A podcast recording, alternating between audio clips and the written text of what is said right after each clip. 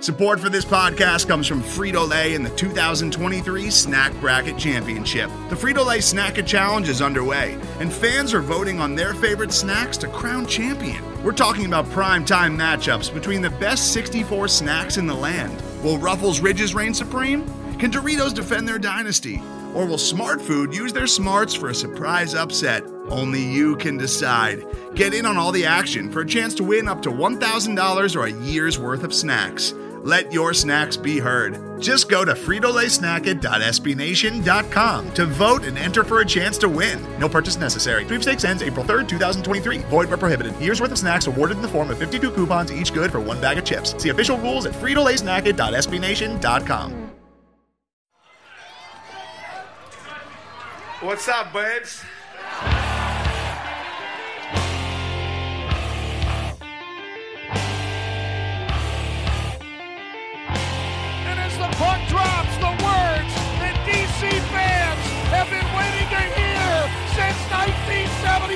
1974, the Washington Capitals are the 2018 Stanley Cup champions. It's not a dream.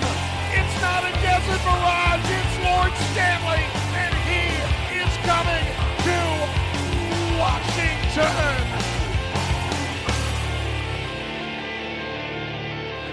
Welcome back to Japers Rink Radio. I am your host Adam Stringham, and today I'm happy to be joined by Jon Press. How you doing, Jon? I'm real good, Adam. How are you? I'm doing well. Thanks for taking the time to uh, come, kind of join join me in, in doing a pretty cool episode today. As we're going to talk about the Capitals All-Decade Team, and we're going to take a bit of a different spin on it than some of uh, the other blogs around SB Nation have done. Yeah, uh, I think what we decided to do was there's so many names uh, for the Caps uh, over the past uh, nearly decade in the 2010s that we were going to do a fantasy draft, and each of us was going to draft a team uh, and then decide whose team would win a best of seven series uh, going up against the other one. So I think we'll we'll get through that exercise. We actually, you know, peek behind the curtain, already drafted the teams, and we'll just talk about who we took and why and how we came about our teams, and then when we're all done, uh, we'll do an overall caps all decade team uh, for anybody that manages to stick around uh, through through the entirety of us babbling about the the guys that we took. So. Uh, I think it should be fun uh, and uh, interesting, at least to you and to me, and maybe one or two of our listeners as well. Know, I thought it, it was a really fun exercise because it was nice to go back and look at some of these names that I haven't really thought about too much um, over the last couple of years. And um, the Capitals had some great guys earlier in the decade that, that kind of fall sure. off the radar. So, um, sure. And I think that uh, you know we're we're trying, like I said, to to pit these teams against each other. So you want uh, a complete team. You want uh, to have penalty killers and and third liners and fourth liners and uh, just what what you would do and how you would compose uh, your squad. And you know, I think maybe a little sentimentality may have snuck in in uh, with a couple of the picks uh, towards the end, but we'll wait till we get there and talk about those too. Yep, that that definitely may or may not have happened.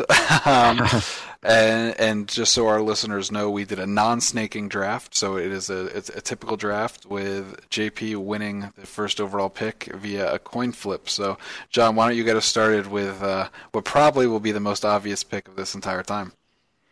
Uh, yeah, I won the first pick, uh, just like the Caps did uh, back in 2004, and just like the Caps did back in 2004. I took Alex Ovechkin, uh, the big no-brainer. Dude's played 790 games uh, for the Caps this decade, uh, starting January 1st, 2010. We should note, so literally the decade uh, has 459 goals, 822 points in 790 games. Uh, he's won the Richard Trophy, I think, six times in the decade. Uh, multiple All Star appearances, Hart uh, finalist a couple times.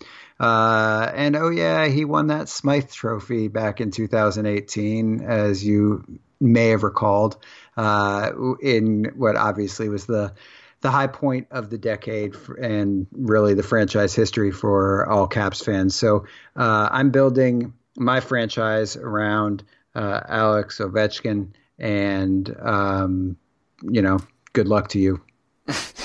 well, you know, N- Nicklas Backstrom might not have been a first overall pick, but you know he was drafted by your first overall pick. So, um, you know, I, I, will take a a not so far behind uh, second pick with Nicklas Backstrom.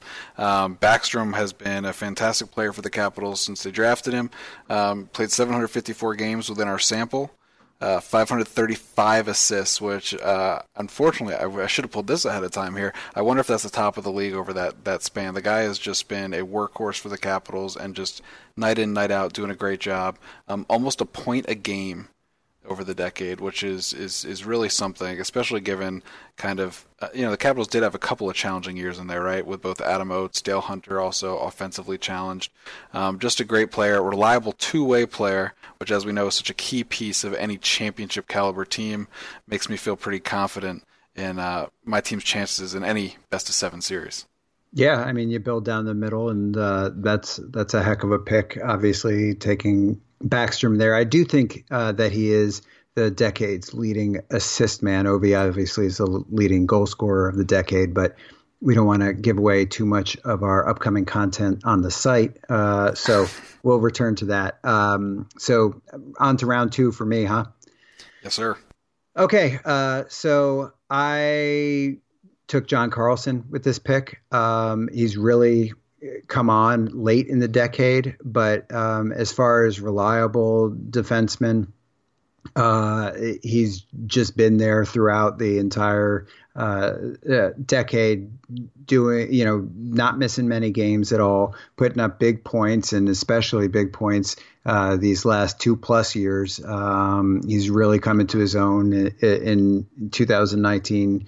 20 he seems to be positioning himself to be at least a Norris Trophy finalist if he can stay healthy. And with the lead that he's putting up in points, uh, I, I, think he's got a good shot at getting what is often uh, given out as sort of a uh, lifetime achievement award uh, to guys. So uh, I'm comfortable having John Carlson there. Uh, we should also note that, you know, for for these picks, we're taking basically the average of the guys uh, performance over the decade uh, when he was a cap. So, um, you know, for some guys that aren't here anymore or guys that were somewhere else beforehand, it's just their time as a cap, the average of that time, more or less. Uh, it's not scientific by any means, but uh, it is what it is. So uh, I've got Ovi and Carlson, and uh, that makes it your second pick.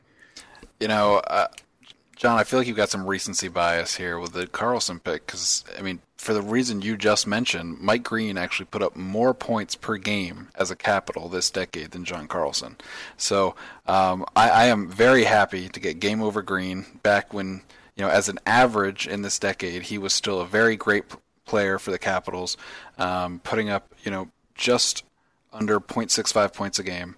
Um, uh, really, and, and, as I'm sure you, every all of our listeners will remember, he had some durability issues, and his play wasn't as great on the back half there um, of his time with the Capitals. But altogether, it was still a great decade for Mike Green when he was wearing the Washington Capitals uniform, and he'll be a great power play quarterback for me. Um, in addition to just kind of being that guy that gives me a bit of offense from the back end. So, very happy to get Mike Green on my squad. Yeah, I mean that that's after his two really big years. Uh, unfortunately for you in the in this exercise, uh, his two years where he, quite frankly, could have and or should have, should have won uh, a Norris Trophy or two. Um, so, uh, but yeah, and he his last year plus in town didn't go quite as he might have uh, expected it to as his role changed.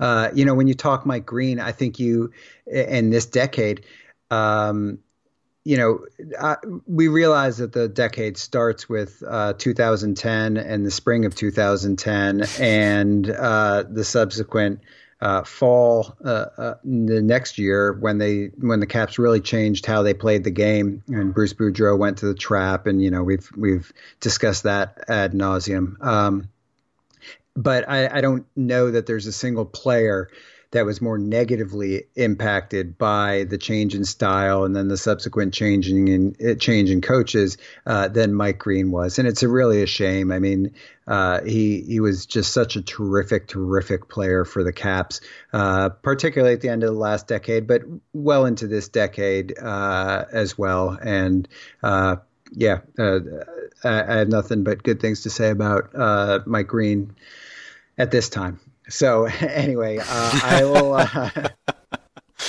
I it's my third pick. Uh, I need a center. I'm taking Evgeny Kuznetsov.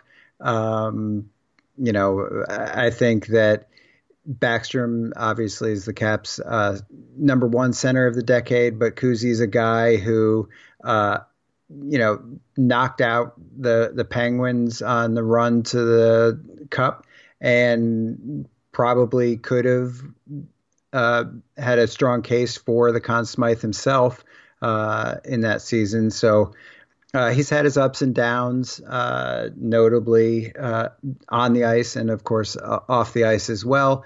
Um, but you could do a lot worse than having 2010's Evgeny Kuznetsov as your number one center. So that's who I'm going with. A great pick. I mean, Kuznetsov has just um, been kind of a dominant force in the NHL over the last few seasons. He's had, you know, he is certainly a player that seems to kind of have um, ups and downs. Uh, we talk about kind of a, a guy that um, is almost, in my mind, like a pure offense type of center, right? We usually talk about um, how centers have strong two-way games and Kuznetsov is just such a unique thoroughbred, right? I mean, he is what he mm-hmm. is, and that's an offense driver. So, um, cer- certainly a great guy to have on your any team. Yep. Um, so with my next pick, which might be our first kind of shocker uh, uh, of hopefully uh, of this draft, is uh, I I picked the guy with the second most goals per game among players in our sample. Um, now, now, Jon, if I asked you ahead of time, who, who do you think I'd be talking about? second most goals per game yeah. in the sample. Uh, you know, I might think TJ Oshie, um, but I, I, know it's not. well, you, you, are correct. It is not TJ Oshie, but it is Alexander Semin. Uh, Alexander Semin he uh, uh, the, the mercurial man himself, right? He put up .41 goals per game over 215 games with the Capitals uh, in this sample. Um, he was a guy who just at times would really look like the best player on the planet. Um, I, I, truly believe his skill with the puck was, was a sight to behold, um, and unfortunately, he just kind of at times would fizzle out, and it seemed like that would always be when all the eyes were on him. Um, but when you talk about a guy who's got game breaking talent, um, my first thought is, is, is, well, actually Mike Green and Alexander Semin, just guys who who were able to do stuff with the puck that not a lot of other guys could do. Um, so I will happily take Alexander Semin with my uh, third selection, um, giving me a guy that, that, that I think is going to help produce goals um, in this series. Yeah, I mean, you've got great durability there with Green and Semin, and uh, now now with Backstrom, Green, and Semin, you get, you have three guys from the 2010 team, and uh, I have three guys from the Cup team. So uh, I'm liking the start so far. Uh, my fourth pick, uh, I'm going to I'm going to go start stacking up my defense, and I'm taking Dmitry Orlov uh, with my number four pick, uh, another Cup champion, Washington Capital. Um, and I, I, think he's been a very solid uh, blue liner for the Caps, and he's going to slot in nicely on my first or second pair on the left side. Um, and you know, it's a guy who doesn't put up quite as many points as you think that he would, given his skill set, uh, his shot, his uh, puck handling, his skating. You'd think he'd uh, put up a few more points than he does, but uh, nonetheless, I'm comfortable with uh, Orlov in this spot as I build uh, on the back end. Now, would you say Orlov had the best hit by any Capitals player of the decade? Would it oh, be wow. that hit on Duchene? I mean, that certainly comes to mind pretty quick. Uh, if we're talking non-Vancouver Olympics edition, mm-hmm. uh, that that that probably uh, that that could certainly be it. Um, certainly among the clean ones. There there are a couple. Uh, a couple other ones that uh, that that uh, are, are, memorable. But yeah, when he uh, flipped uh, Duchene ass over tea kettle, that's uh, an all time uh, highlight for the decade. Maybe maybe we'll have to get together on another show and do a goal hit save of the decade. Although I know what the save is. Yeah. we'll get to that. The save, too. yeah. Yes, we will. Um, yeah, uh, the other one I could think of might have been, and I don't know if it was in the 2010s. Ovechkin's on PK Subban, so we'll have to. Oh yeah. Yeah, we'll have to we'll have to look at these at some point. Um, so I'm I'm sticking with some offense here with my next pick. You know, I, I, I love your Orlov selection. He's a guy that, that I've always loved to to watch, and especially how he's kind of fixed his game up. I feel like as time went on, you know, I remember even when Rob and I used to do these shows. Um, a few years ago, we talked about how Orlov would struggle um, to clear the puck up the ice on his backhand, and it's just his over that part of his game has gotten cleaned up. And then it feels like everything else has too. He's mm-hmm. just a great player and and well worth a spot on the Capitals All Decade team. Um, and now I'll talk about my own pick, which was uh, T.J. Oshie. Um, is a guy he.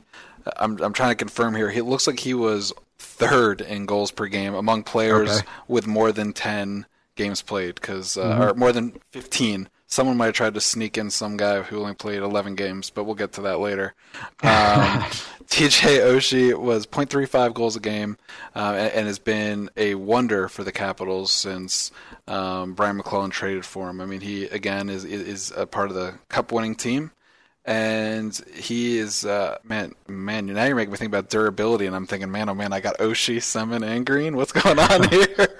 but um, you know, I think TJ Oshie meant a lot to this team. He's a guy who uh, is loved on the ice um, by his by coaches for his hard work and ability to get into the corners and, and win the puck back, but also for his off the ice stuff. It seems like he's well loved both by fans and all of his teammates. And while it wasn't in the 2010s, we've seen that recently with him and Jakub Vrana. So so I guess it is in the 2010s. I don't know what I'm talking about. We're not we're not in 2020 yet, yeah. but don't turn the calendar yet. yeah, but he, it has been a fantastic um, career in Washington for TJ Oshie, so it is not a surprise that he is one of the early wingers selected uh, here in this draft.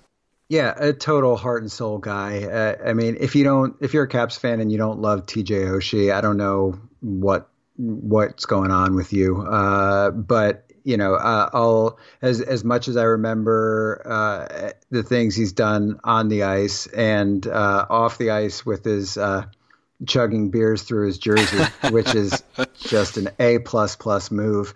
Um, uh, I'll never forget uh, Oshie on the ice with his dad after they won the cup. Mm-hmm. I mean, mm-hmm. that just it gives me chills thinking about it. It makes me uh, like well up whenever I see it. So, uh, yeah, uh, you just love, love, love, love uh, TJ Oshie. Um, so my fifth pick. I'm sticking on the wing. I need a another goal scorer to slot in behind Alex Ovechkin, and I'm taking Jake Vrana. Um, he's uh, really sort of taken the leap this season, and uh, you know maybe that pushed me up uh, a little higher on him than he should be, but uh, he's uh, putting up big numbers uh, with no power play time.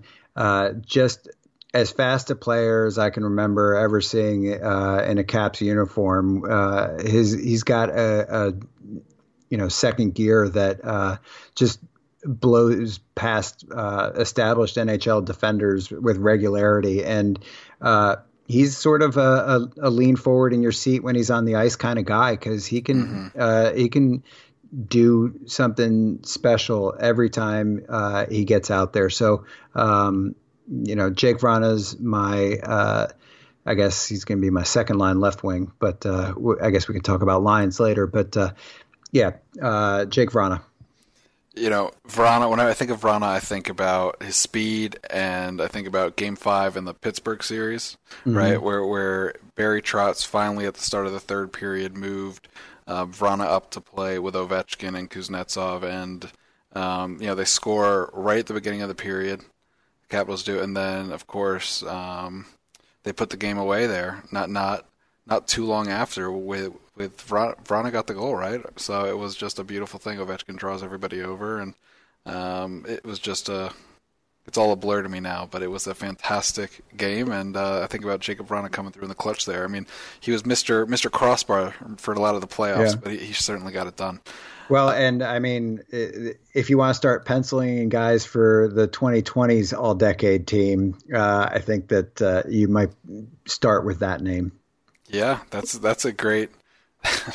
that'll be one to hopefully save that soundbite and play it back a, a few years and, and, and look oh, like God. a genius.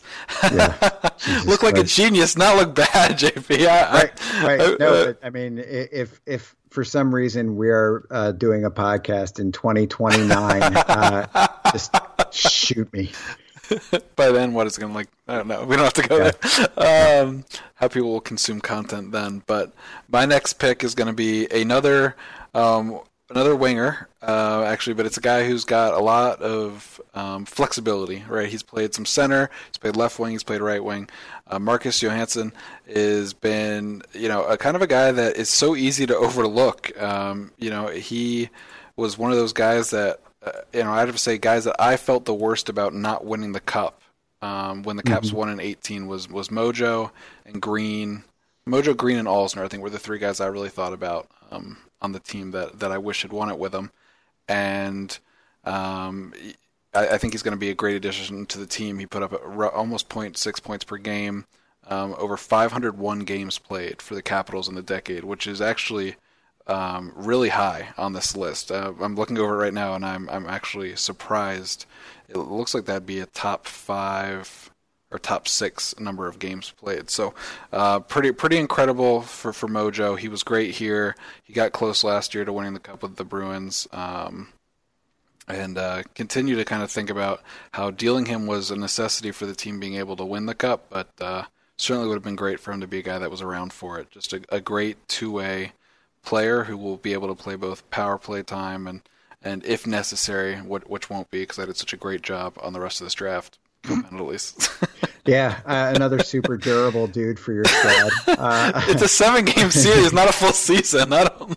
Yeah, well, my team plays heavy hockey, so be ready for it. But uh, you know, uh, Johansson was uh, a very underrated player in his time. Uh, definitely a whipping boy for the fans. Um, you know, people uh, questioned his toughness and durability, which was a bunch of bullshit because that guy uh, was out there taking abuse nonstop. And, uh, you know, for the most part, he, he took it and kept going through it. So, uh, yeah, and he's another guy who's uh, zone entries on the power play, uh, in particular, were really helpful to the team and just a perfect example of uh, how you get underrated is you do a thing like mm-hmm. gain the zone on the power play and then give it to Backstrom to Carlson, to Ovi and you don't get a point. But, uh, you know, that before Kuzi was doing it, uh, Mojo was doing it and uh, doing it well. So uh, that's a good pick. Uh, he, he, certainly belongs with the group of guys we're talking about. my next pick. Um, I'm bringing a little sandpaper, and I'm going with uh, Tom Wilson, uh, another guy who has really emerged over the past couple seasons into the player that they always hoped that he would be, um, and uh, that I think a lot of people around the hockey world uh, doubted he could be. Um, they saw one type of player, but um, he wasn't that type of player, uh, and uh, he's really developed into a, a complete player. Uh, obviously, very physical, uh, but he's a good penalty killer. Uh, he's a, he's got a good shot. He's a good passer. Um, you know, he creates space. He, he's a good teammate he's damn handsome and uh, you know we, we got to sell some uh, we got to move some merch and uh, sell some product uh, so I, I, don't mind ha- having a little eye candy on the squad either All right. Well, it's good to know that like we're doing like a be a GM mode now, where like the goals like make your owner happy too, make some good money on it. We Always should, gotta make the owner happy. Yeah, we should have looked at like some salary cap implications here with these teams. That would have been a whole uh-huh. whole other level of complexity yep. that probably wouldn't have added a lot of value. But no. I think that that is a great pick. Um, I will say one of the my big misses over the last um, really since I've started really talking about hockey was um, I was pretty sure that Wilson was what he was. He was not going to be. He was not going to be the exception to the rule. His point production um, in his first, you know, handful of years in the NHL did not indicate that there was any chance that his playoff production from the Cup run would um, go on and continue into a regular season on following years. It looked like just a small sample uh, size anomaly, and yet he went in the uh, excuse me, 18-19 season, put up great production, and has continued to look good in 1920 so far. So while uh, Tom Wilson is a fantastic addition to your team, I will reiterate though, it is the average of their entire time on that's, the team. Take it. You'll I take plan, it. I don't plan on having Adam Oates coaching my team and uh, parking him on the fourth line either. So uh, no, I feel okay. I think that is a great way to get around my my attempt there to, uh, to to lower his numbers. All right, let's look a little bit here at my next selection, who is um, I'm going to say the original Tom Wilson on the Capitals, um, if there is such a thing, and that's going to be Mike Knuble. Uh, Knuble played 220 games for the Capitals in 20 um, in the 2010s. Or within our sample, um, and while his production was not off the charts, he still put up 0.5 points per game which is, is pretty dang good, all yep. things considered, um, especially for a guy kind of who who was at that point of his career. Um, and, and, he just he's just been a, he was just a fantastic player. You know, his ability to kind of get to the that gritty area area, excuse me, and um, and, and and just finish was was second to none. You know, I um, uh, you know, you did a great job of reminding us of, of the 2010 playoffs. So now I'm thinking of him going too much to the gritty yep. area in Game Seven. I'm sure that was going to be your counter to my selection, but um, Knuble was also uh, an instrumental piece of going to the dirty areas um, when the Capitals beat the Bruins in Game Seven. So I hope all of our listeners remember that as well when Joel Ward scored the game-winning goal. So, yeah. Um, Yes, I, I am very happy with my pick of Mike Knuble, who was a solid and consistent point producer for the Washington Capitals during his time here in the decade. Yeah, uh, good veteran presence. Um, I think of Knuble. I think of uh, sort of an, one of the iconic photos of the decade uh, from the outdoor game in Pittsburgh uh, with mm-hmm. him and Backstrom and and Ovi. And uh, uh, yeah, gotta love gotta love some Knuble too. Okay, seventh round. We uh, this will be uh, one third of the way through, so maybe, we pick up the pace. Uh, yes. But uh, uh, with my seventh pick, I'm taking a third defenseman. I'm taking Matt Niskanen. Um, in part because I've got Orlov and they skated together pretty well uh, during their time here. Another Cup winner, another solid, solid um, defenseman. Uh, had a down year last season. Um, and possibly uh, didn't recover uh, fully from that injury that he'd had.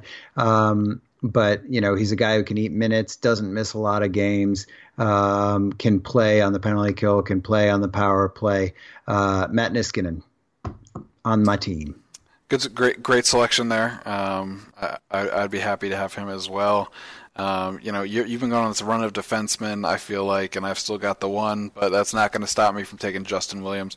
Um, you know, Williams did a lot of great stuff when he was with the Caps. Um, the, the, team was incredibly, incredibly um, dominant in the regular season. Just couldn't quite get over the hump in the playoffs. You know, he's another guy who put up over half a point a game, 0.6 during his time in Washington, and um, you know, you know, whatever you guys want to say, whatever I've said in the past about culture, not gonna having a guy who had won the Stanley Cup, Mr. Game Seven himself, certainly didn't seem to hurt the team on their future endeavors of winning the Stanley Cup. So uh, I was very happy to to pick Justin Williams here as I, I, I get another veteran winger with strong two way ability on my team, um, kind of solidifying my team's ability to, to do well on both sides of the puck.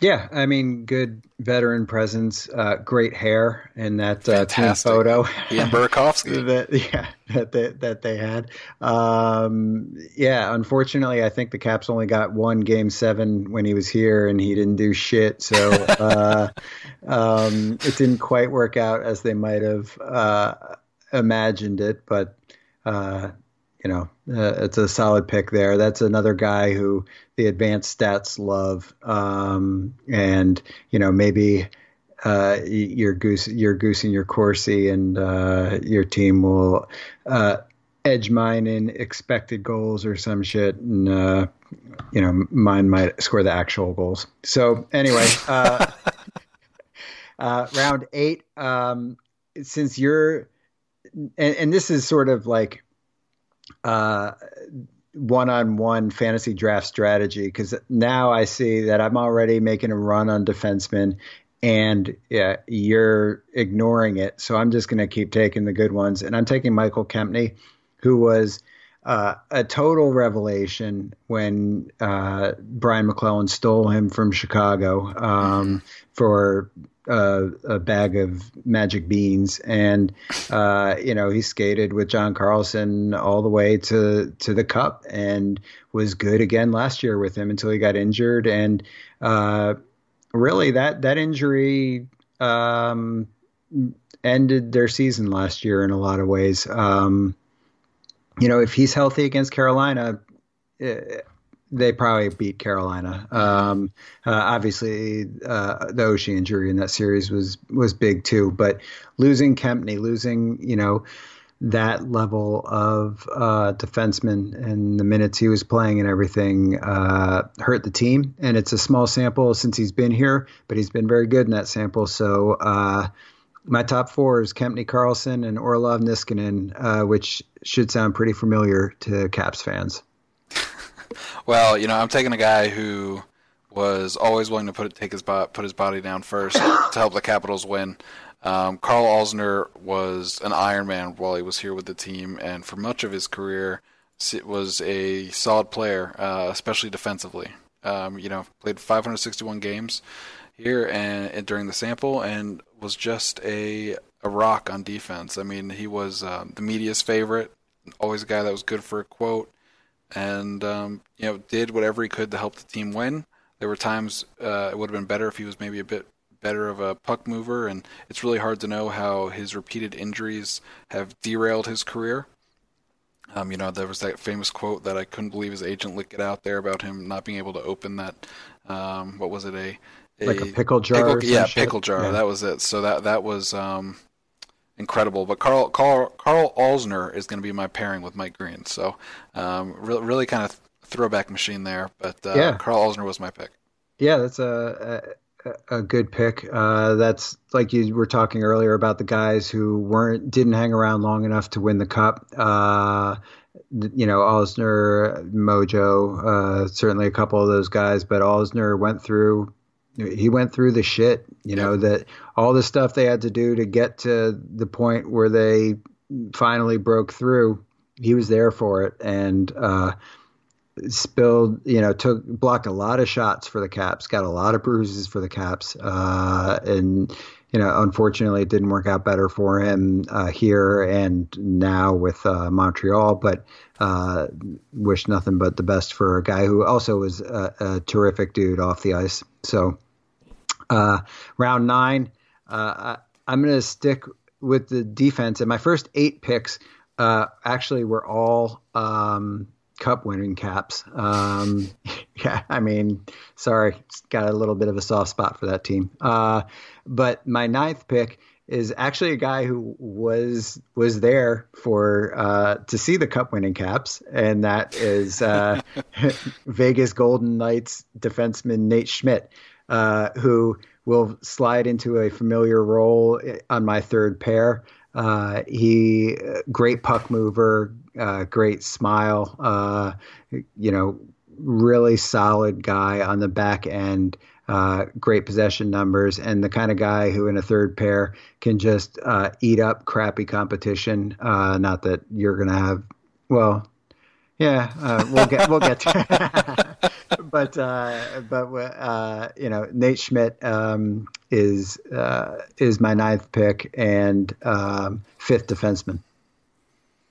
Nate Schmidt is a great selection because he was just a guy who, um, you know, the Capitals wanted to keep him in the expansion draft, and Vegas just they had to have him, right? And uh, obviously things worked out for the team, but um, just a fantastic two-way player that I at this point was was very cross with myself for letting him kind of fall off my radar. So I decided to do the only logical thing and um, take the guy that made it so that my lack of defensemen wouldn't necessarily cost me, and that was Braden Holtby. Um, you know, who who needs the best defense when you got the best goaltender? And uh, Holtby was certainly that for the Capitals during their Stanley Cup run.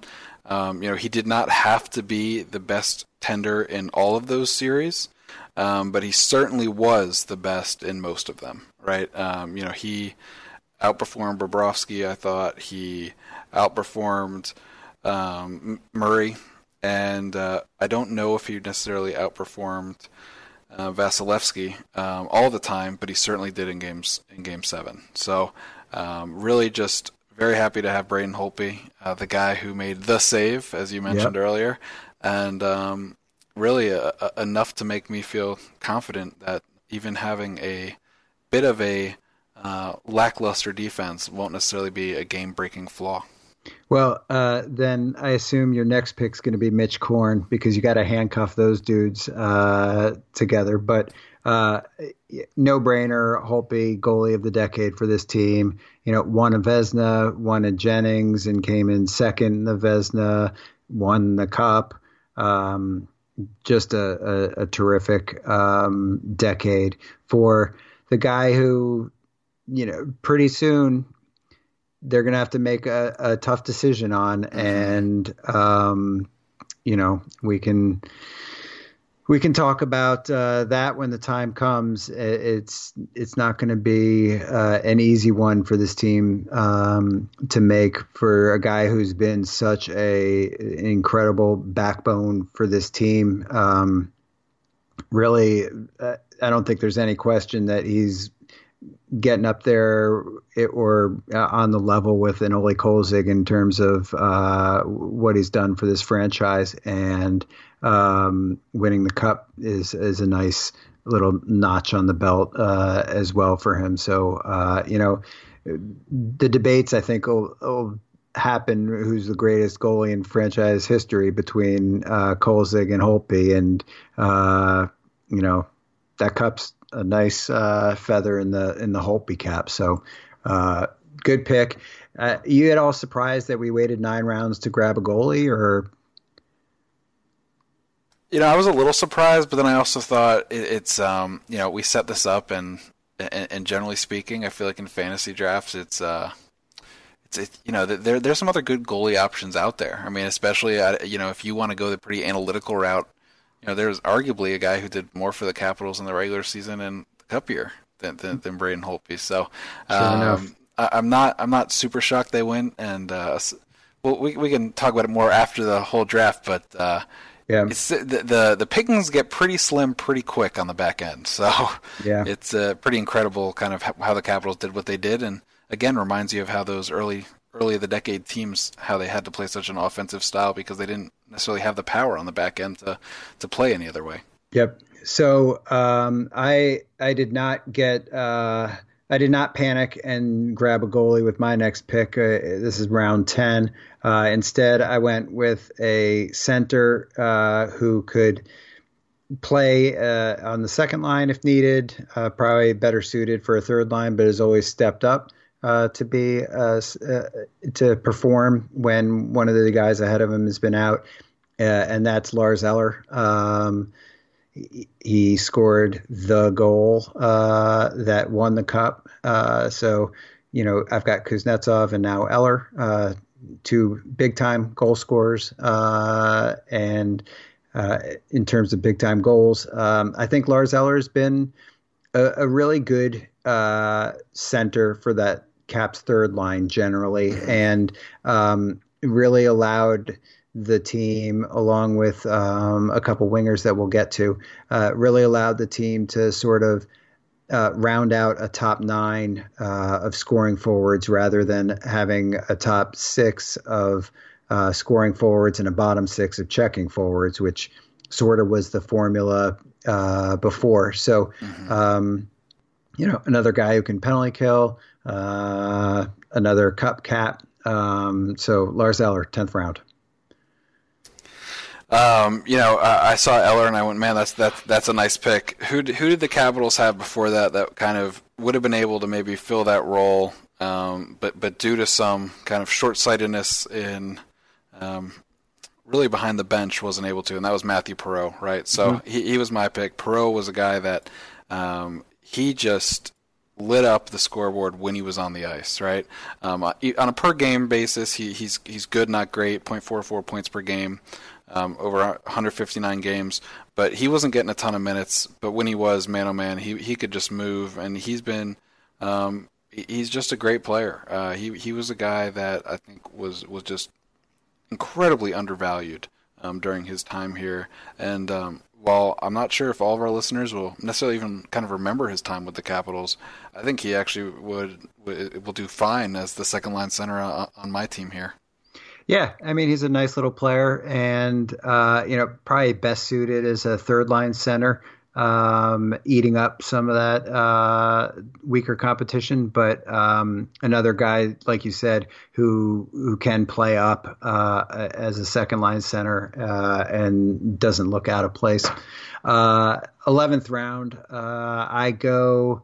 and grab a, a, goalie, and I grab Philip Grubauer. Um, you know, uh, definitely had his coming out party uh, during the season uh, leading up to the Cup when he uh, took over the number one goaltender position from Holtby to the point where he started those first two games of the playoffs.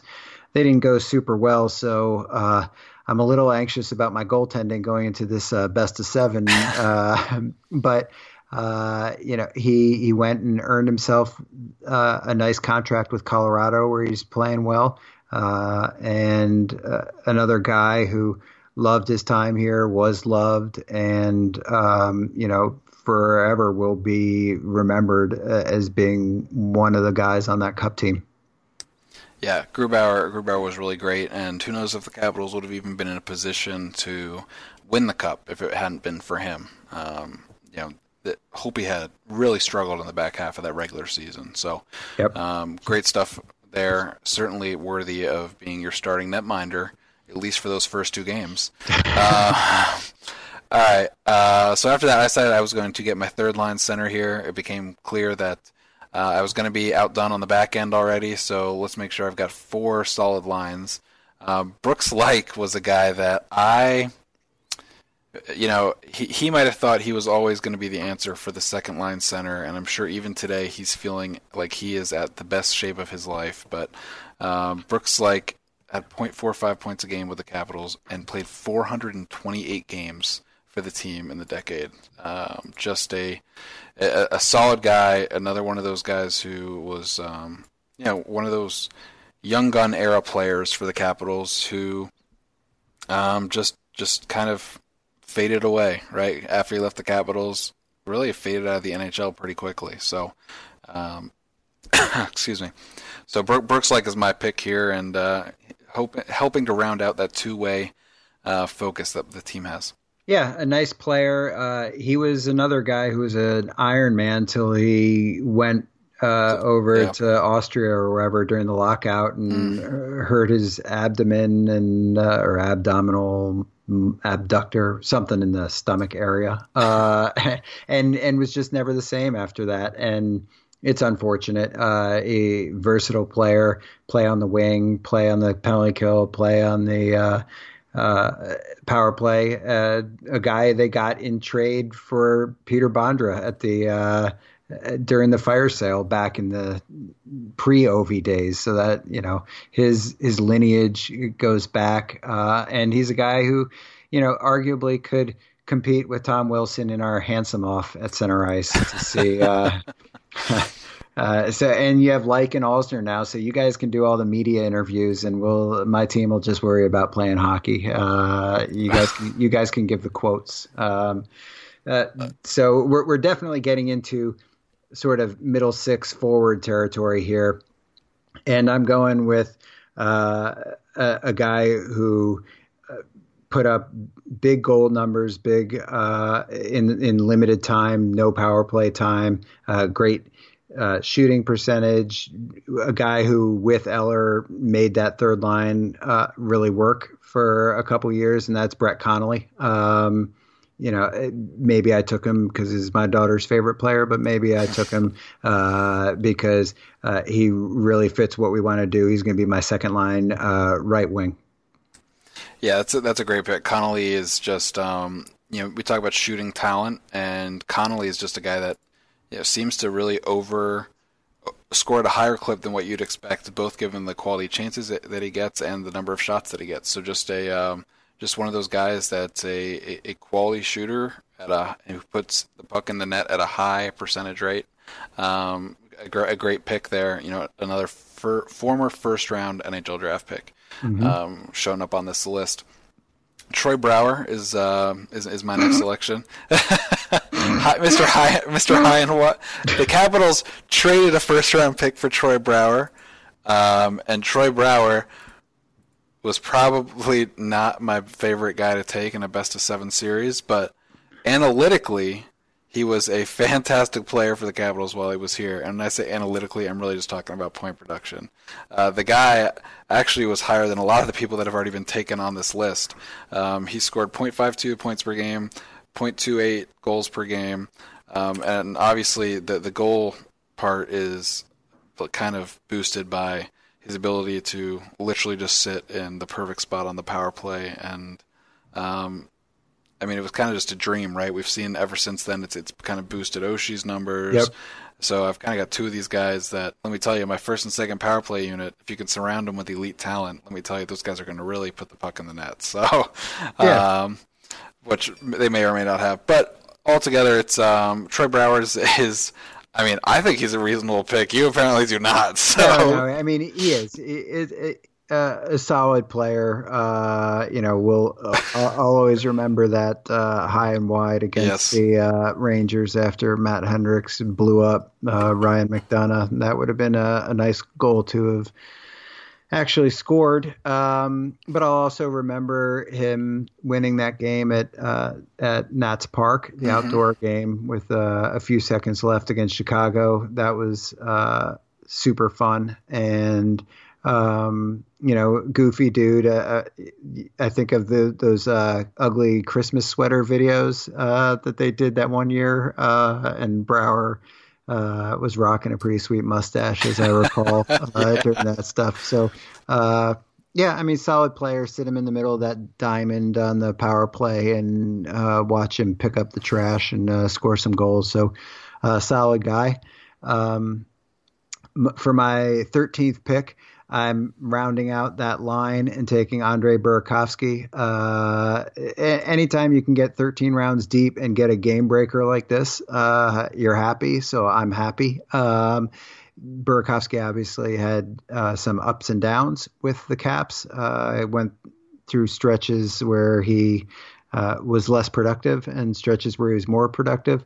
Um, I think that he'll always be remembered for those two goals uh, against the Lightning in Game Seven. Uh, thanks to Dan Girardi's um, terrific defense, and um, he'll also probably be known for uh, for for losing his concentration uh, when the Caps were skating the cup like two seconds after they gave him the cup in Vegas, and uh, he got distracted uh, by. Um, uh, by uh, one of the fans in Vegas. So, uh, but I like Burakovsky. I'm, uh, you know, I'm upset that it didn't work out for him here, but uh, glad he was a part of that team. Glad he's uh, finding success in Colorado, and he's going to look nice on my third line.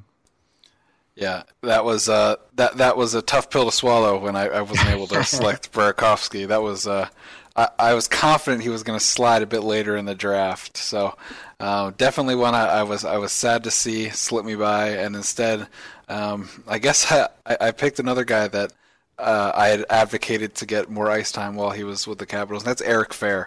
Um, he obviously won a Stanley Cup after he left the Capitals, but he was al- always a great player when you I mean, great might be a bit strong. He was always a very solid player with the Capitals. He always had great underlying numbers, um, and he did produce points. I mean, 0.45 points per game. Again, a guy with not a lot of ice time. I mean, I, yeah.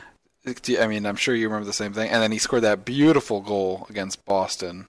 Mm-hmm. Um, at some point in the 2010s, but just a guy who I always thought was um, more talented than than it sometimes was known. Um, and he was just a, a, great guy to have on the ice at all times. He was one of those few players. I'm sure you remember when they started analyzing um, whether wingers had an impact on face-off win percentage, and Eric Fehr was one of those guys that showed up as having right. um, impacted that stuff. It, he was just a, an interesting player who I thought did a lot of little things right um, who also found his name on the score sheet more often than, than a lot of us might remember. So um, Eric Fehr is is is uh, my pick in the 13th round, um, and, and, you're back up, JP. Yeah, he, uh, Fehr sort of. Um, you know, he, he sort of redefined himself as a player. You know, they drafted him high uh, in the first round. Um, back in the day, he was a monster scorer in the WHL, as I recall. Mm. And uh, it just didn't really come together for him that way in the NHL. Uh, and he sort of transformed himself into a guy who could play more of a two-way game. Uh, he even played a, a, good bit at center uh, when they needed him uh, mm-hmm. to play center. Um, always, like you said, had the, those underlying numbers. Um, always left you wanting a little bit more. Um, but he carved out a nice little career uh, for himself, and uh, yet another uh, fragile guy for Team Adam, though. So uh, we'll, we'll we'll we'll keep hitting. Uh, yeah, so after after uh, 13 rounds of taking guys who played in the 2018 uh, finals, uh, I'm I'm going off the reservation a little bit for another. I guess this guy will play on my third line with Brett Connolly playing on the second, and that's Joel Ward. Um, another guy who scored one of the bigger goals uh, for the Caps in the decade um, with that winner um, in Boston uh, over the then defending champion uh, Bruins. A guy who was a, a, fun dude to have around, uh, to cover, to read about, to um, you know, to watch play the game. A great story, uh, a good, good player. Um, and you know, I, I, don't know what else to say about Joel Ward except we're we're happy to have him here. Yeah, just just a, a great guy who did a lot of great stuff for the franchise. Um, and and I am now going to make the first of um, what becomes a trend of somewhat shady picks. uh, I am going to pick Kevin Shattenkirk, who played 19 games, regular season games, I believe, for the Capitals um, after they traded for him at the deadline. Uh, Shattenkirk was relatively solid in the regular season when he was, actually he was very good during the regular season when he was with the Capitals. Um, didn't do a whole lot in the playoffs. He did have the one overtime goal against the Penguins, if I'm remembering correctly. Um, but he will become my second pair right-handed defenseman. So I needed a guy to fill that slot, and let me tell you, Kevin Shattenkirk will fill that spot. And his career might have gone way downhill after his time with the Capitals, but he seems to have gotten it back together. Um, and, and, his his numbers are starting to look more like the Kevin Shattenkirk of old, as he's kind of moved on from the Rangers, and he believe he is now with Tampa Bay. So yep. good good for him. Yeah, I mean that's a good pick, and actually that's the guy I was uh, going to take with my next pick if you hadn't selected him. Um, you know, it, it didn't necessarily work out here. Uh, I think it's still a trade that you would probably make again. Um, yep. You know, sometimes they they work and sometimes they don't, uh, and this is a case where they didn't. It, it seemed you know there was there was a uh, there were a lot of teams in on him. The Caps got him. It, it should have worked and it didn't. Um, so uh, that happens, uh, but that that's a good pick there. And uh, if you think your your 19 game sample is small, my uh, my next pick is a dude I'm going to slot in uh, centering my second line, and that is Jason Arnott. And you might be wondering, how does Jason Arnott make a Caps All Decade team? Uh, and uh, quite frankly, I'm not sure. I just needed another center here. Uh, Arnott uh, had a monster points per game uh, with with four goals and three assists in those 11 game regular season games that he played for the Caps. He, was he seemed like he'd be a good fit. You know, he was a, a bit of a a Semin whisperer and got some uh, good production out of Semin and seemed to have some chemistry there, but it just didn't, uh, you know, ultimately it, it didn't uh, work out for the Caps and Jason Arnott. And, uh, you know, we can, we can call BS on, uh, on that pick, but, but, uh, you know, that, that was 2011 and I have no regrets. well, I'm glad you're sticking to your convictions there. That was uh that was another one six, that he had uh, six points in nine games in the playoffs that season. Uh, yeah, so, he, you know, he was good. Did didn't he make the pickoff on the wall that then he sent over to Semin and then Semin sniped it in the top corner, right in the in the playoffs? I feel like I'm Sure. Remember, you know, he he made a couple of big plays. Uh, that was like eight years, eight and a half years ago, and uh, I, that, that was one of those YouTube highlights. I think I watched a lot back in the day. All right. Okay. Okay. Um, I think that was him who made the, the interception. I could be wrong, but um, I'm gonna I'm gonna have to go look after this. But my next pick is a guy who really stuck around the Capitals. Was a guy that I thought they had no business going after. I thought they made a mistake when they signed him. And no matter what I thought, it no longer matters because I am picking a guy who only scored five goals with the Capitals but won a Stanley Cup, and that's Brooks Orpik. Yay. He played th- 332 games um, with with the team, 57 assists. But the key thing here is now I have the best post game locker room interview section ever. As you already mentioned, I mean I've got like Alzner and Orpik. I mean, we might even if we lose on the ice, we certainly will win off the ice. So yeah. Um, solid pick by me, I will say. Yeah, and Knuble, Williams, Orpik, that's some serious leadership. Leadership, I mean, yeah. Uh, winning culture. Yeah, yeah, culture. Uh, that hard to argue. Uh, hard to keep him off of uh, uh, a squad like this. Um, a guy who definitely took a lot of hits, uh, gave out a lot of hits. Um, you know, Brooks Orpik, everybody. Uh, I, I don't know. Um, we're we're well we're deep into this thing. My my next pick is a guy who didn't have Orpik's tenure, uh, but he stuck around a little longer than uh, than Shattenkirk and Arnott, and uh, that's Dennis Wideman, uh, who people may or may not remember as a cap for uh, I think they they traded for him at the deadline the same year that they got Arnott actually, um, and then he stuck around for one season after that. Uh, want to say he was an all star in that season, but uh, he put up 46 points uh, in 82 games um, the season after that. So he'll look good on my uh, third pair on the right side with uh, Nate Schmidt, a, a, guy who can escape the puck a little, um, pass it around a little, and do a little bit of everything for you. Yeah, he was definitely a guy I was eyeing up to kind of uh, help out my my ailing back end. So when I when I did not get him, I went all in and got not a blast from a past the past, but a flash from the past. Uh, Talking nice. Tomas nice. Fleischmann. he who often goes kind of unremembered, but uh, I certainly remember him. You know, a guy put up 27 goals in 92 games with the Capitals while he was here in the decade. Um, 0.66 points per game. Just a guy who kind of came into his own. I thought, um, you know, he unfortunately ended up was it, I believe it was deep vein thrombosis he had in his legs. He's ended up having blood clot issues right. um, sh- shortly after he left the Capitals. But he, he just was a solid guy. Um, put up good good points. Um, kind of a, a, a, inconsistent player when I when I think back on him, but um, you know the production doesn't lie, right? And uh, he he certainly did that during his time here.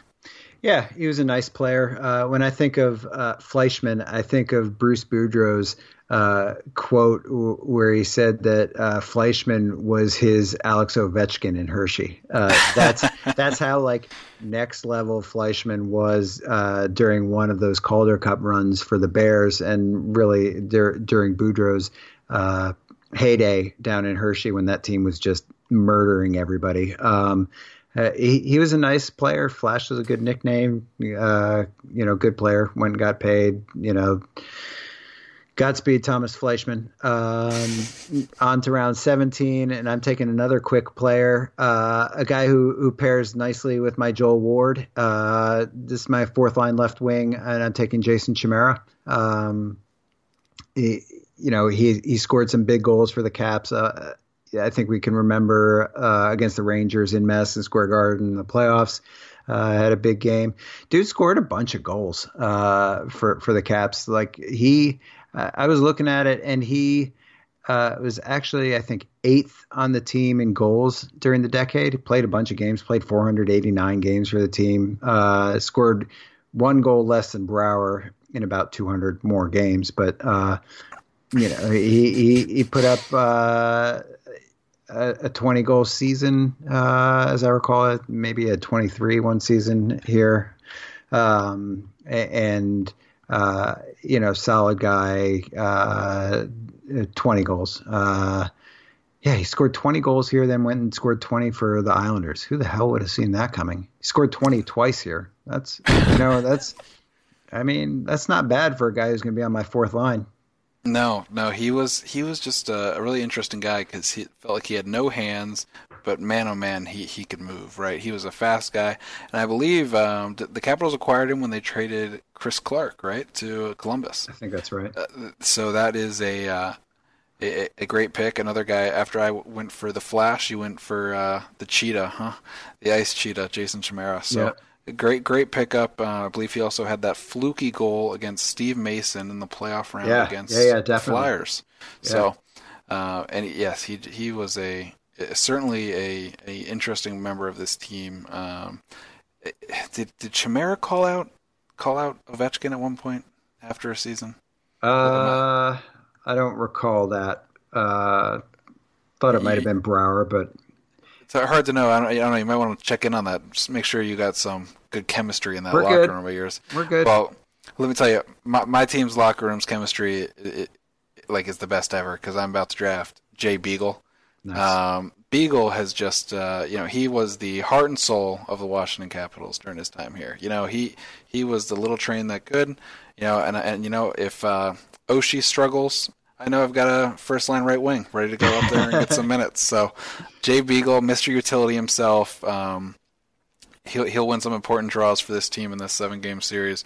Uh, um, in all seriousness, Jay Beagle was. Uh, it, it's hard not to think about him when I think about the Capitals. He was a guy that the fans loved, the, the other players loved, and the coaching staff just inexplic- inexplicably was attached to, like at a crazy level. I mean, this guy no matter what he did, was getting big ice time at some certain points. Just um, the fans still love him to this day. I mean, you you saw it with the reception he got at um, Kettler not that long ago. Yeah. Um, so so so great on Jay Beagle. Um, he's one of those guys that, uh, as we'll get to later, it, it's tough to know whether you'd put him on a team if you're trying to make it the best team ever. But he certainly is a guy that I think of when I think Washington Capitals. For sure. I mean, it, just a great story. An undrafted dude who went on to uh, be a key member of a, of a cup winning team. That's, you know, it, it's work ethic and, uh, you know, people joke about grit and heart and that stuff, but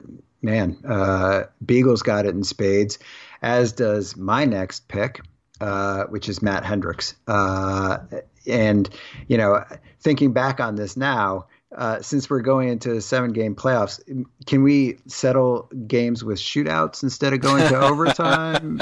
maybe. Uh, uh, so uh, you know, I think we'll always think of his paralyzer mm-hmm. Uh, shootout move, which uh, quite frankly, uh, a fourth line grinder dude like that having such sick mitts to pull off that move repeatedly and just undress goalies like Tim Thomas with regularity. Uh, it, it, it just doesn't compute. It doesn't make sense, but it's great. Uh, Matt Hendricks fought a lot for the Caps.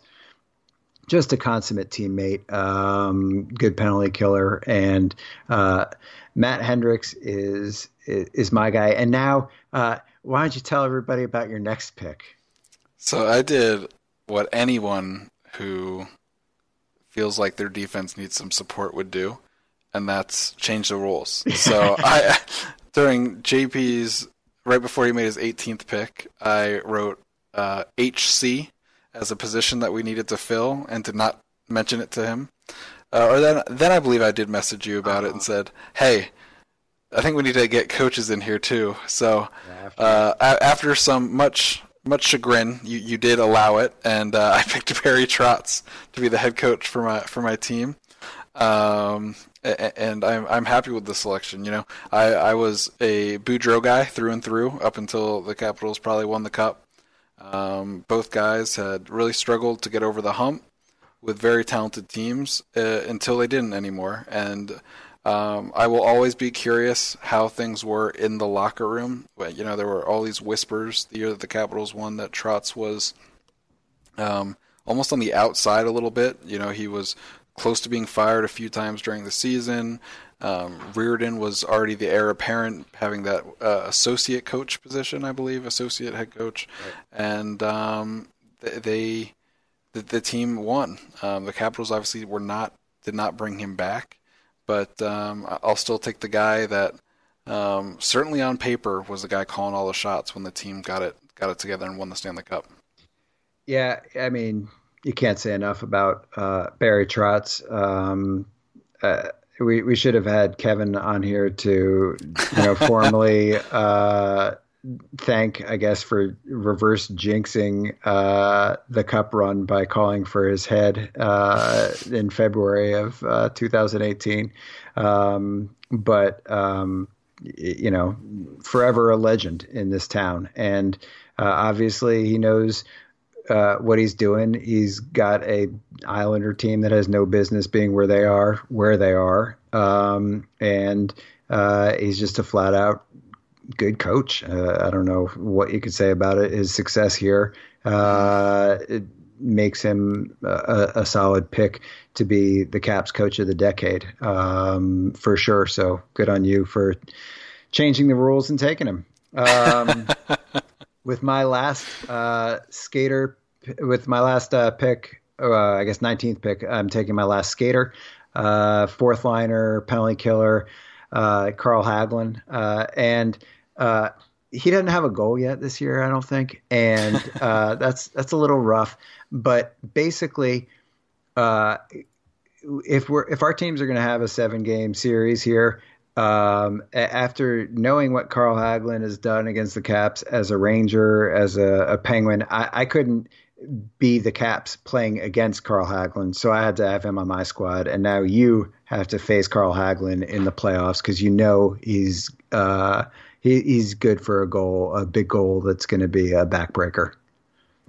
Uh, I, I, don't know. Unfortunately, I don't remember Carl Hagelin doing a lot of that for the Capitals. no, uh, in the playoffs. Does it against the Caps, and you're the yeah. Caps. You're a Caps team. But you so. are also the Caps, so it's well, like when uh, you know, it's an unstoppable force and it's an immovable object. Yeah, so we'll, like who knows how it would play out. But uh, you know, Hagelin's an interesting pick. Only three goals in 39 games with the Capitals. So yeah, that's uh, trash. Yeah, that is that is I, am I am very interested to see how that contract. I went I went out. 19 rounds before making a shitty pick. So I wish I could say the same. um, next one, another one of those guys, um, Tom Poti.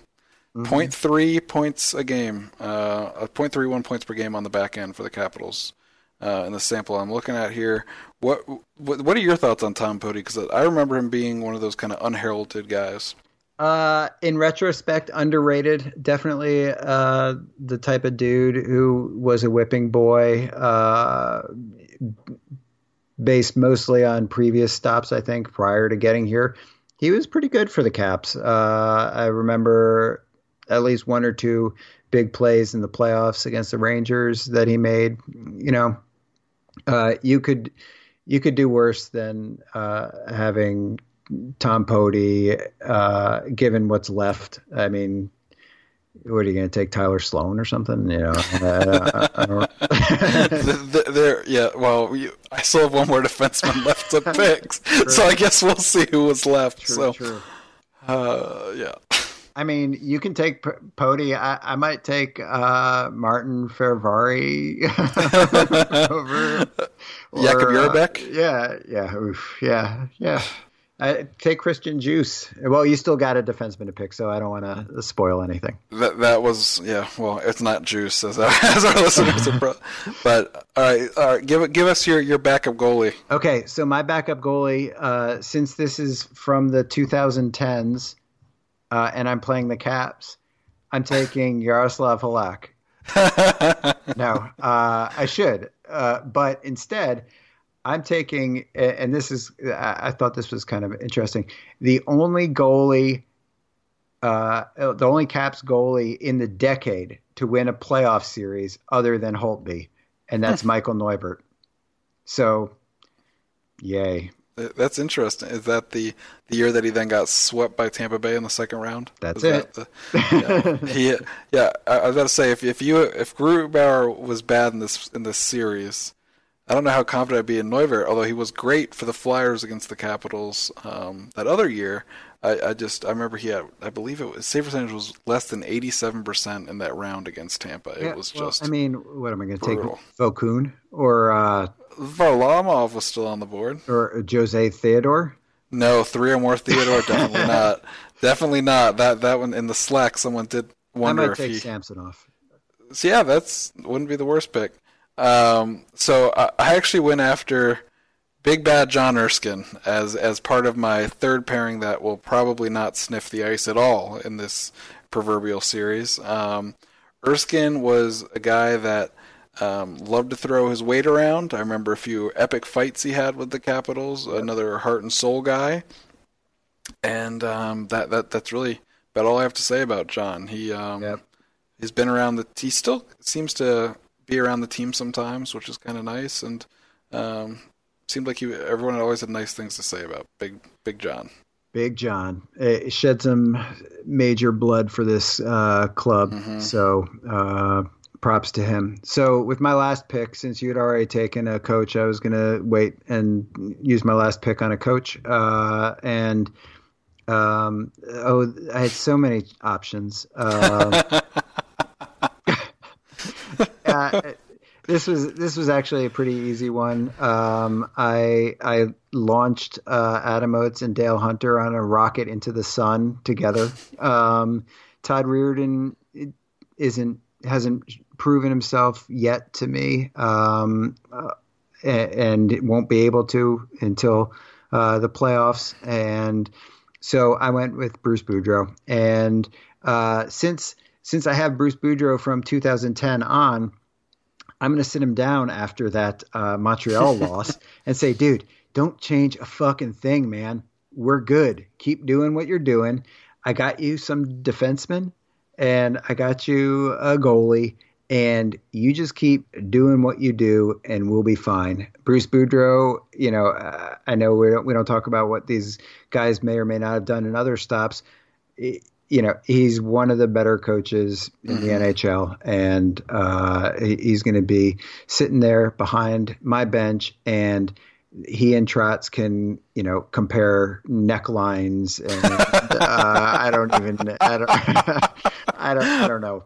Uh, but, oh, but I'll take Bruce Boudreau, but uh, acknowledge that you got the uh, Caps Coach of the Decade for sure. Yes, yes, Bruce Boudreau was a uh, I, I, still think it's a great coach. It's a shame. Um, the piece of the the Japers Rink piece of the decade was was certainly the one about his demise that that you penned. So yeah, um, yeah. But that that uh, I'm sure people tell you that all the time. But let's move on to my uh, the last overall pick we take. Um, You should get someone on the site to do that, JP. Best 10 articles of that decade. Um, Semyon Varlamov is my final pick. Uh, another guy who, he, you know, wasn't wasn't wasn't great all the time, but had moments. Um, truly athletic goaltender. Um, so that, that, that, that's our last pick here. So let's quick uh, let, let, let's uh, let's quickly run down what our rosters look like. We'll we'll paste these these these pictures of our of our rosters into the the article on japersrink.com. So make sure you guys go and check that out, and then we can quickly go through the combined team. Yeah. Um, so I'll run down my team, and then what we'll do is we'll yeah we'll put it on the site, and then we'll let people vote on whose team would win. And remember, cups one does not mean anything for this exercise. I have twelve cups. I think the team has five cups. Um, but those are those are team uh, accomplishments. Uh, uh-huh. So my lines: uh, first line, Ovechkin, Kuznetsov, Wilson. Second line, Vrana, Arnott, Connolly. Third line, Burakovsky, Eller, Ward. Fourth line, Chimera, Hendricks, Hagelin. Uh, D pairs, Kempny and Carlson, Orlov, Niskanen, Schmidt, and Wideman. Then I got Grubauer and Neuvirth and goal and Boudreau behind the bench. Uh, my, my four pronged attack here has got Semin, Backstrom, and Oshie, uh, Mojo, Perreault, and Knuble, Fehr, Laich, Williams, Fleischmann, Beagle, Brouwer, Alzner with Green, Orpik with Shattenkirk, Erskine with Poti, with Holtby, Varlamov, and Barry Trotz. So definitely a different approach. You know, I've got very top heavy team. The it actually kind of almost looks like a earlier Boudreau era team with that sort of yeah. back end, but um, you know it, it, it's tough to know if if that sort of solid defensive forwards could get it together in a seven game series here. It's certainly a both of us I think uh, saw there was more pickings up top than than down below. Yep. And uh, you know, people can tell us who we left off the list, who we snubbed. Uh, I'd like to commend both of us on not picking Mike Ribeiro, who's not a good human being, uh, mm-hmm. and neither of us wanted anything to do with. Uh, and we didn't even discuss that; it just kind of happened that way. Uh, yep. Even though he put up some good numbers and had a big goal uh, in the playoffs, and but you know, fuck that guy. Um, so now if there on the outside chance that we're not just talking to each other and people might be listening, we did our uh, combined Caps team of the decade, all decade team. Uh, and I guess we did it kind of the same way: four lines, three pairs, uh, a couple goalies. Uh, so we can alternate. You can do the first line. All right, uh, this one shouldn't come as a shocker. We're going Ovechkin with Backstrom and Oshie as our top line, and uh, you're up. Yep, second line: uh, Semin, Kuznetsov, and Wilson. Then we got Vrana with Eller and Burakovsky. Uh, fourth line is going to be Johansson, uh, Beagle, and Knuble. Uh, Kempny with Carlson. Orlov with Green. Alzner and Niskanen. Yep, Holtby and Grubauer in net with, of course, Barry Trotz as head coach. Um, you know, we went through and talked about a few of the guys that we thought might have been snubbed.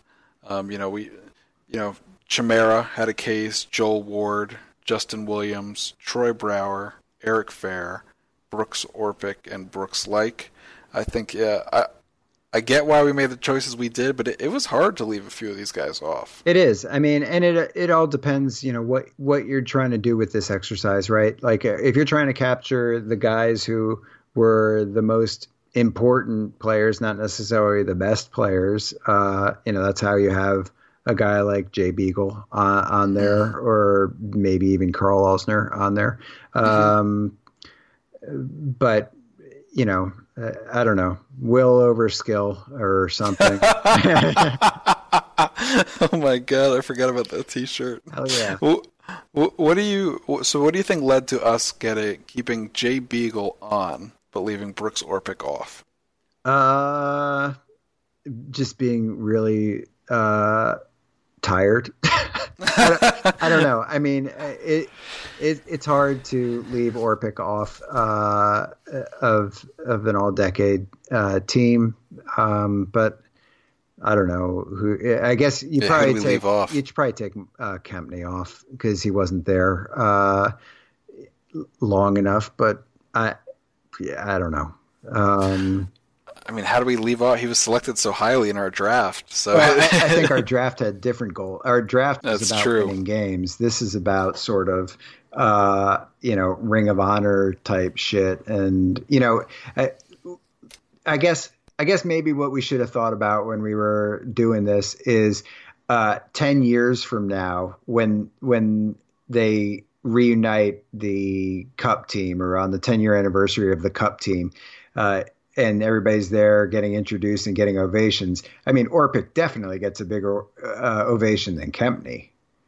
I mean, uh, I don't know. I mean, maybe just for their play during the 2010s, but Kempny's still here, right? right. So right. we'll have to see. But I mean, uh, Orpik definitely gets a bigger ovation than Alzner, right? So far, uh, yeah, he yeah. gets a bigger I mean, one because he, he won. I bet. I mean, I bet he gets a bigger one than everybody not named John Carlson actually. Well, I mean, Alzner on the back yeah, end. Alzner wouldn't even be there because he wasn't on the Cup team. So yeah, exactly. I mean, that's, that's the point. The, the the Caps All Decade team was the 2018 team. Give yeah, me Alex Chiasson and Nathan Walker and Jakub Jerabek and DSP. Yes, fucking yeah. P. We didn't even mention DSP the entire time. You know, yeah. you talk about guys who were instrumental to that team doing the thing, and man, doesn't get much bigger than him. So I think I think the point is, and uh, we'll wrap this up since we're coming up on seven hours of this. uh, is that uh, it's been a really good decade uh, for Caps fans, and there's been uh, it, uh, four of the teams in the decade. Three of them won the President's Trophy, and one of them won the Cup. and then there were tons of other division champions. There were Hart trophies, you know, Vezina trophy. Maybe I guess it'll be in the 2020 a Norris Trophy. Jack Adams. Uh, there was a, a, hell of a lot of entertainment, uh, and and they won the cup. And you know, can't take that from them. Uh, it's I guess it's a different story if they hadn't won the cup, but uh, all things considered, and knowing that they did, this was one hell of a decade of uh, Caps hockey. It was. It was one hell of a decade, and um, I just pulled the the numbers, and I'm going from the start of the 9-10 season to to today and the Capitals have the most wins of any team over that span. They have 484 wins. Pittsburgh in second with 483. So that's how good of a decade it was for the Washington Capitals. The most regular season wins, the Stanley Cup win, and um, it just just the cap. I mean, you could argue the Capitals were the franchise of the decade, despite only winning the one Stanley Cup. Yeah. I'm not sure you'd win the argument, but you could make it. I, you could I make it. Uh, yeah, I don't know that you're you're winning that argument, but uh, it's been eh, from the perspective of uh, you know consuming an entertainment product. Uh, you also had comfortably the best goal scorer in yeah. in the league over that stretch. Uh, it's just been uh, pretty exciting. There were there were a couple shitty years in there and a lockout, which uh, also sucked. But uh, all in all, you know, if we're sitting there on uh, December 11th, uh, 2009, and say, here's what the next decade holds for you, we'd all take it in a second. Yeah, we, we definitely would. Um, JP, thank you for, for joining me today. This this was a lot of fun. Hopefully, we didn't lose all of our listeners. Uh, fuck. But uh, but but I, I really enjoyed this. So uh, thanks again for, for taking the time. You got it, man. All right, on behalf of myself and JP, thank you for listening to this episode of Japers Rink Radio. As always, we appreciate when you guys interact with us. You can find JP on Twitter at Japers Rink. You can find myself at Stringham A, and uh, also leave us a five star review on iTunes if you're so inclined. So, thanks for listening to this episode of Japers Rink Radio.